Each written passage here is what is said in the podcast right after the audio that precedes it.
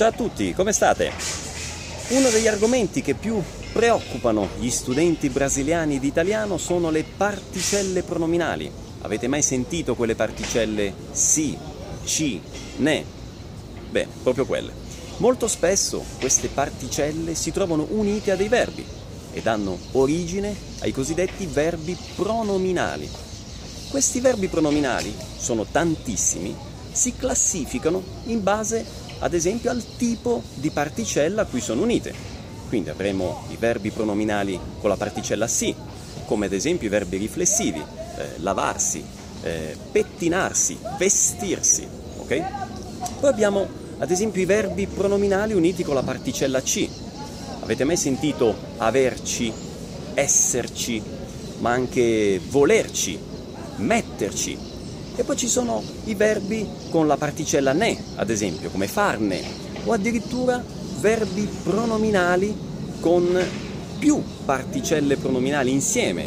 Eh, le espressioni godersela, eh, farcela, starsene, andarsene, in questo caso vedete andarsene, si più ne, ok? Quindi queste particelle si combinano e cambiano addirittura la vocale che si trasforma da i ad e, nel caso no? Di andarsene, ok?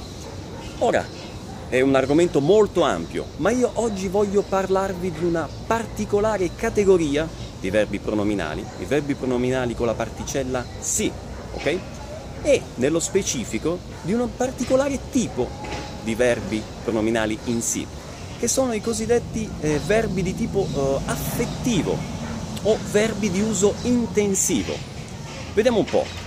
Avete mai sentito l'espressione mi bevo una birra, mi mangio un bel piatto di spaghetti o mi faccio un bel giro con la bicicletta? Perché verbi di tipo intensivo? Perché questa particella mi, mi mangio una birra, mi mangio, scusate, un panino, mi bevo una birra, mi faccio un giro in bici, ovviamente questa particella cambia. Se il soggetto sei tu, tu ti bevi una birra, tu ti mangi un panino o tu ti fai un giro in bici, ok?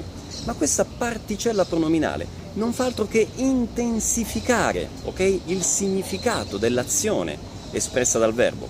Un conto è dire mangio un panino, un conto è dire mi mangio un panino, ok? Il trasporto quasi, l'emozione che il soggetto, no? che la persona mette nel mangiarsi un panino aumentano, ok?